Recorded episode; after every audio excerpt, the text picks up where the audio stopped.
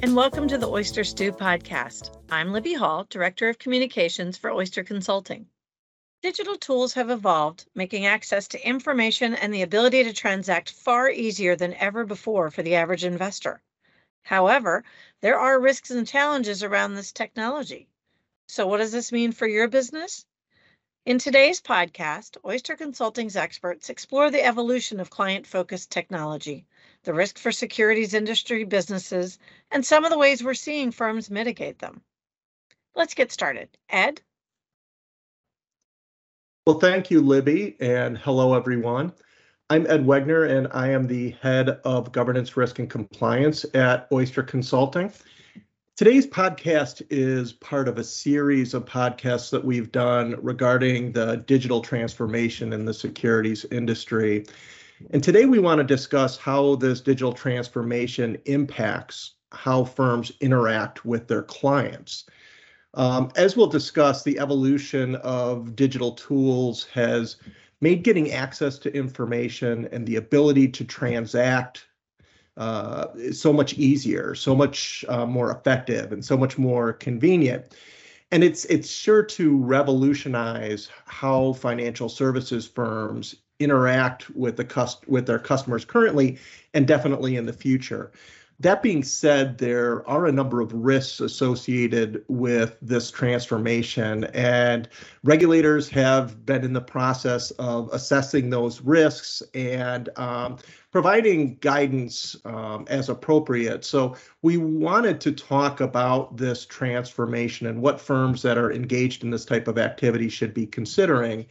And to help me discuss this evolution, I'm very fortunate to have with me Jeff Wilk. Jeff is uh, one of the leaders of our digital transformation efforts in Oyster's strategic planning and execution practice. Uh, and I also have with me today Dean Pelos. Uh, Dean's a managing director in governance, risk, and compliance at Oyster, and he has worked with several clients who offer digital applications to their clients and has had to help them navigate some of these tricky regulatory issues. So thanks both of you for joining me today. Um, Jeff, why don't we why don't we start with you, Jeff? Um, so you know, from the business perspective, how have client-facing digital applications evolved? Thanks, Ed. That's a that's an interesting question. I could I could probably talk for an hour on the history of of digital apps and mobile access. But I think if you, if, if you think about it, the whole mobile access, what we now call digital applications, really started in a mainstream way in the financial business back when ATM machines, right, first got introduced. I mean, the first time people had the opportunity to interact with their money without an in-person encounter with somebody else was 40 years ago. And that took 15 plus years to reach a point of mass adoption.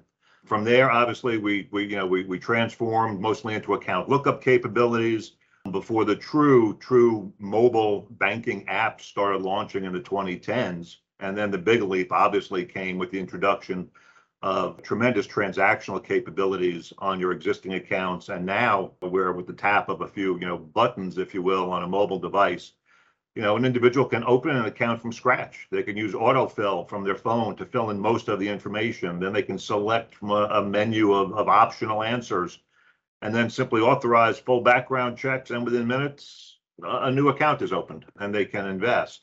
And of course, you know, now, you know, the big trend that we're starting to see is moving towards, you know, this term called gamification. And some apps are, are looking to capture the, the excitement of, of potential long-term upsides of investing. And then uh, I think finally, uh, embedded finance is, is a big buzzword being used these days for, for a good reason. It's basically the, the insertion of investment-based, financial-based tools into other applications right at to what I like to call the moment of decision for consumers. So it's really come a long way. Adoption takes a while, but once something catches on, I think the innovation behind it becomes quite accelerated. You talked about the evolution of ATM, sort of the first iteration of this, and that 15 years. And it's kind of hard to think back to a time period before ATMs. But you're right. I mean, it did take a fair amount of time for that to be go from being something that was new to something that people were using some of the time to you know to a point where that's the way people bank now. And i think if you think about the securities industry we're somewhere in that evolution when you talk about digital applications. It's it's probably beyond just you know being a completely new thing. People are starting to use it. Firms are starting to offer it. But it you know i wouldn't be surprised if down the future you know in the future that that is the way people are interacting for the most part with with their securities firms with their investment advisors broker dealers and that's the way business is done in the future. All of that being said you know can can you talk about the advantages of for firms of interacting with their clients through digital applications and and how that benefits both the firms and the clients? Sure sure. And I think the interesting thing is that we talk about digital apps as one big category, but but the reality of it is, you know, within that space, firms bring different models of their apps to the market and they do different things in different forms really to focus in on different benefits for different target markets. You know everything from focusing in on the beginning investor you know through automated investment approaches that could be triggered off of other financial interactions. Some firms out there with apps that you know uh, got to be careful of terminology here but they'll allow a roundup feature and the roundup of a dollar amount on a consumer transaction uh, for that additional money to be moved over into an investment account. So a different a different flair on automated investment strategies. All of that being triggered again by the use of, of uh, artificial intelligence, tapping into some of the robo functionalities that are out there, as well as many, many firms seeing the need to stay in a hybrid approach, leverage the mobile apps, but yet still allow the interaction with an advisor, a human advisor, throughout the course of, uh, of a client's investment uh, practice. So lot, lots and lots of advantages. Capture the consumer at the at the moment of decision, still tie it in with artificial intelligence and link it into a human advisor to to uh, richen the uh, overall experience and uh, the retention of that client. And and you think about the convenience for the customers, you know, even if it's just, you know, the ability to view what's in your account and how your account is performing. You know, you think about people who have, you know, 401ks. It's um, you know the way the market's been recently with all of the ups and downs um, you know it, it almost takes uh, a lot of discipline not to look at your your account and see how it's performing all the time but you just have so much more access and this is coming from somebody who's you know a, a, an older person you know um, sort of closer to retirement than i am at the beginning of my career and but you think about new customers coming aboard where you know their interactions have almost entirely been digital. The way they communicate with each other, the way they access services, um, you know, it, it's just becoming the way people interact with each other in general, and it's it's just. Um, you know, I, I, think the natural evolution for that to um, happen in the financial services industry, and, and all of those things are definitely a benefit for the firms, benefit for the clients, but they also come with challenges. Um, anytime there there's these kind of changes, challenges and risks, and and maybe you know throw it to both of you in terms of what are some of the challenges that you see associated with digital apps, both from the business side and also from the regulatory side. Jeff, maybe we'll start with you on that one. Sure, Ed, and I think you you actually touched on probably the from a business perspective the the main uh, the main challenge is is the lack of that human interaction, the lack of interaction with an advisor to help, well, let's put it this way, to help keep investors invested uh, during volatile times. I mean, you, you, you said it so well is that, you know, when the markets are on these high highs and low lows over the past couple of months, it's so easy for an individual just to grab their phone and get out, right? Move to cash. And wherein, I hate to call it this, but in the old days, they would have to be interacting with their advisor or at least through a call center who would be actively trained on coaching, educating that investor who's calling in perhaps in some degree of a panic to say, stay invested. It's a long term. If you pull out now, here are the different things that history has shown might happen in terms of losing, you know, missing out on the best days by trying to avoid the worst days, things like that. So I think that's perhaps the biggest challenge for the business in the long term how do you foster that connection, a retention strategy with an investor who's going strictly digital? Those are clearly challenges, you know, from the business side to to consider. but also as, as we mentioned, you know, the regulators are looking at this, you know, in terms of how to apply rules that weren't written for this type of environment and applying those to this environment, which can be tricky and difficult for firms to navigate. And Dean, what do you see as you know some of the major regulatory issues that are associated with this type of interaction? Yeah, thanks, Ed. I think, you know, from from my standpoint, the important thing that that we're looking at here from a risk standpoint with the applications that are out there presently is, you know, whether or not there are they're considered games or contests, the gamification that we talked talked about of these digital apps. Are you making it a game? Are you trying to relate your app to perhaps a sports betting app. There, there's been a lot of advertising around sports betting apps that are out there presently. Are you trying to create some sort of mechanics here on the app application itself that will allow people to feel like they're, you know, like they're betting on the stock market, like they're betting on uh, taking positions in certain issues and then moving out of those issues? Are you creating that atmosphere on your app where it appears that you're playing a game or you're you're betting in some fashion. Those are real concerns for the SEC and for FINRA. Are there visual cues on your apps? Are there chatbots that might be used to attract a client or a potential client? Also, the, the, there are risks that are associated with how it could lead to a client opening up their application on their phone and then trading quite frequently, getting enticed into trading a lot more than they're used to, uh, not understanding the risks that are associated with this. The disclosures that a business may want to consider putting on their app to assist a client with how they're going to trade moving forward would be something that I would consider to be very important and have that consideration be something that you know a business put on and be able to effectively warn a client about the risks involved in that are there certain things that they can click to hyperlinks that will help them better understand the risks associated with using that particular app. Because again, like Jeff had mentioned earlier, you want to avoid uh, situations where you have market fluctuations that could be affecting how someone thinks, not having the opportunity to sit down and speak with someone, but be able to make just a couple clicks on your app and be able to move out of, of and move to cash, get out of your positions, and then missing you know, market movements that may benefit you in the future. These are all things that are, you know, we're all thinking about that I think regulators are struggling with. How do we observe this and control it and make sure that clients are not being disadvantaged by using these devices?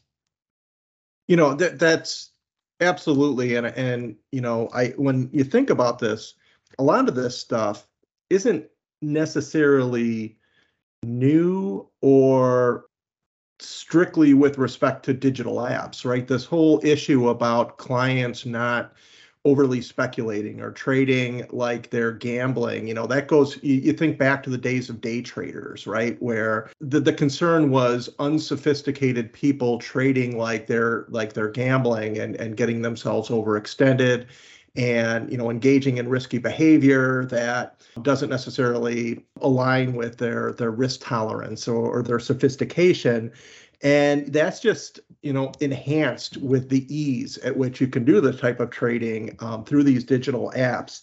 And, and that's exacerbated by some of these tools like the gamification the things that you know might make it appear as though you are playing a game as opposed to you know taking significant risk by invest, investing in complex products. Um, complex option strategies, those types of things, or or um, excessively trading in securities or taking on margin.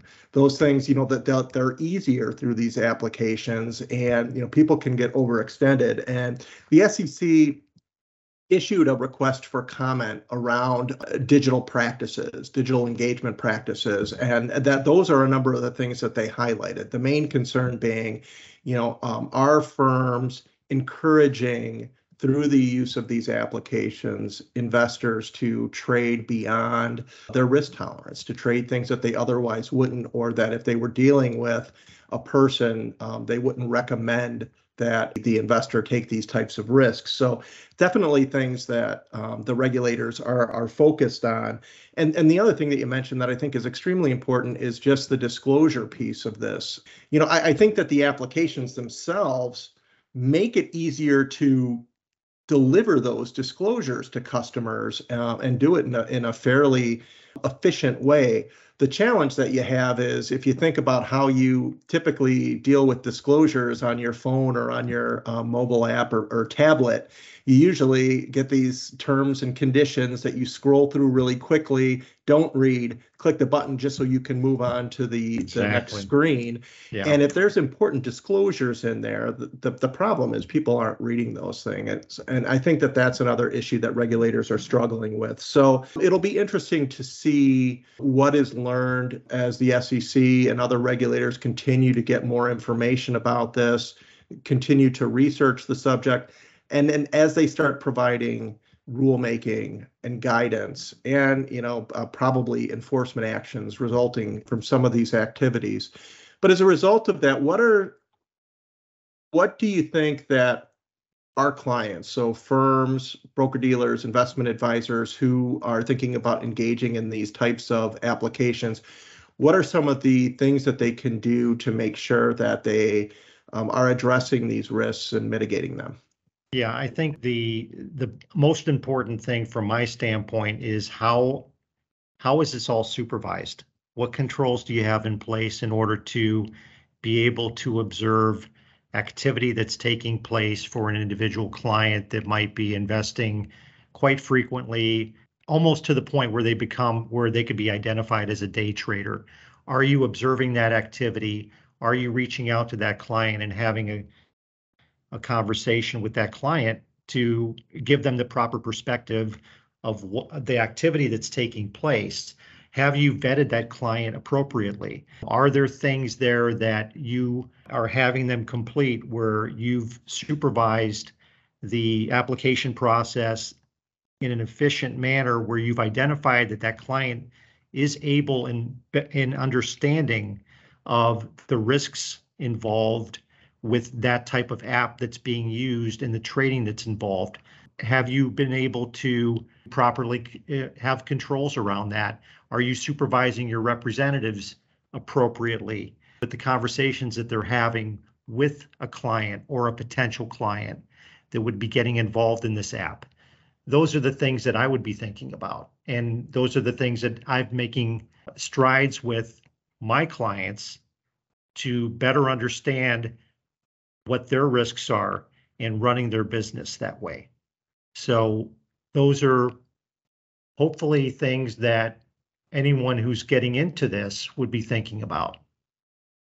Well, absolutely. And and those are all things that, you know, aren't unique to digital apps. They just become more challenging and are probably something that you have to focus on more carefully when you're interacting with clients using these digital apps and where you don't have as much or any interaction with you know a, with a person and so right. having that comprehensive supervisory strategy around how you communicate on the apps uh, one thing that's important too is you know because you're sharing information about the client's account on these apps and it's done through the use of technology you really should have a means to test the accuracy of that information, including the, the labels and the data that, that you're displaying on those apps, um, whether it's account values, performance information, all that stuff needs to be accurate.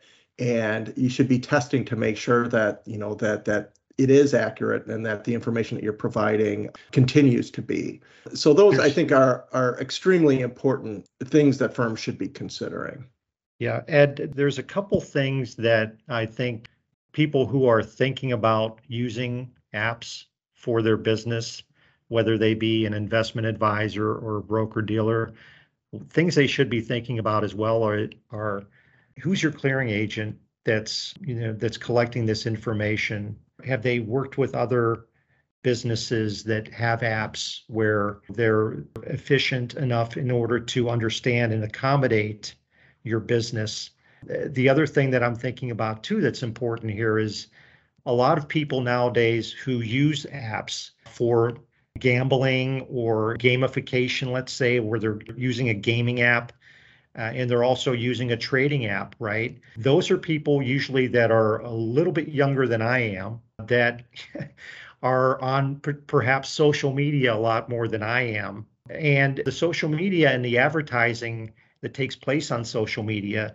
the promotions that take place on social media nowadays are things that are very relevant in our society. You have people that use the apps that are also on social media and they're also looking at at advertising on social media for these apps and they're reading the posts and they're understanding what they can and can't do with these apps those are things that have to be controlled as well you have to be able to supervise that you have to be able to understand when you're seeing a new post i've got to be able to monitor that post and be able to curb what I feel is inappropriate or misleading so that the advertising is is is efficient when you're trying to promote your business through social media. So those are a couple of things that I've thought about that I think are extremely important as well with this process. Well, that's definitely something to be mindful of. And I know FINRA has issued a lot of guidance around, you know, how firms should supervise the marketing that's done, communications that are done via social media. And with these apps, a lot of the marketing that's done um, are through social media. And that not only is the communications that the firm itself is making, but in some cases it could be communications by third parties depending on whether there's the communications are entangled or adopted by the by the broker dealer or the investment advisor. So those are definitely things that firms should be considering and make sure that you're aware of the guidance that was provided by FINRA and the SEC with respect to marketing and social media. Um, all things that are really important. And another thing that that's kind of um, related to that is looking at the communications that are made and making sure that those communications, whether they're on social media or whether they are, they're on the apps themselves, don't cross the line and become recommendations subject to the, the requirements of things like uh, Reg BI. Um, a lot of the firms that offer these types of apps do so under a, a business model for self-directed trading, and we'll say that you know because it's self-directed trading, um, we don't have to comply with the requirements of Reg BI, which for the most part is accurate, but depending on the types of communications that you make, you may cross the line from you know providing just information to creating a recommendation in which case um, those rules would apply and those rules are very extensive. So that's something that you need to consider as well. Yeah there are applications that are out there right now where you have perhaps a model uh, that where algorithms are looking at market conditions and they're spitting out certain types of models that are on the app where an individual's looking at at their phone and they're seeing, okay, based on market conditions right now, here's a couple of trading models that our algorithms are providing you with that will help you decide whether or not you want to click on that particular trading opportunity or not. Or you can sit there and weigh whether or not what your risk is associated with it. Is it a high risk trade? Is it a low risk trade? I'm a I'm a low risk person. I don't want to consider situation where market conditions have warranted that I don't trade today, but I'm going to take that chance anyway, right? Or that model that I that I'm being presented with, is that a recommendation? Or is that not a recommendation? How do you work around that if you're if you're a broker dealer and you're providing these these potential trades that could be construed as a recommendation are you properly disclosing that information so that that individual understands that this is strictly my decision it's a self-directed thing on my part or is it something where i'm being being influenced to get in on this position at this very moment Well, absolutely. And I think it all goes back to, you know, the first thing that we mentioned, which is, you know, make sure that you ensure that you have a, a strong supervisory system and that you've assessed all of these potential challenges and risks and that your supervisory system accounts for all of those. So um, definitely something that that people need to be on the lookout for. Well, I think there's more to come in this area. Um, it's definitely continues to evolve both in terms of the business side and how regulators are viewing the, the risks and challenges that, that are associated with this type of activity. So I'm sure that we'll be back at some point talking about how this has developed um, in future podcasts. But really appreciate um, you joining us today and really enjoyed the discussion and appreciate you sharing what you know with our clients. Thanks everyone for listening. If you'd like to learn more about our experts and how Oyster can help your firm, visit our website at oysterllc.com. And if you like what you heard today, follow us on whatever platform you listen to and give us a review. Reviews make it easier for people to find us. Have a great day.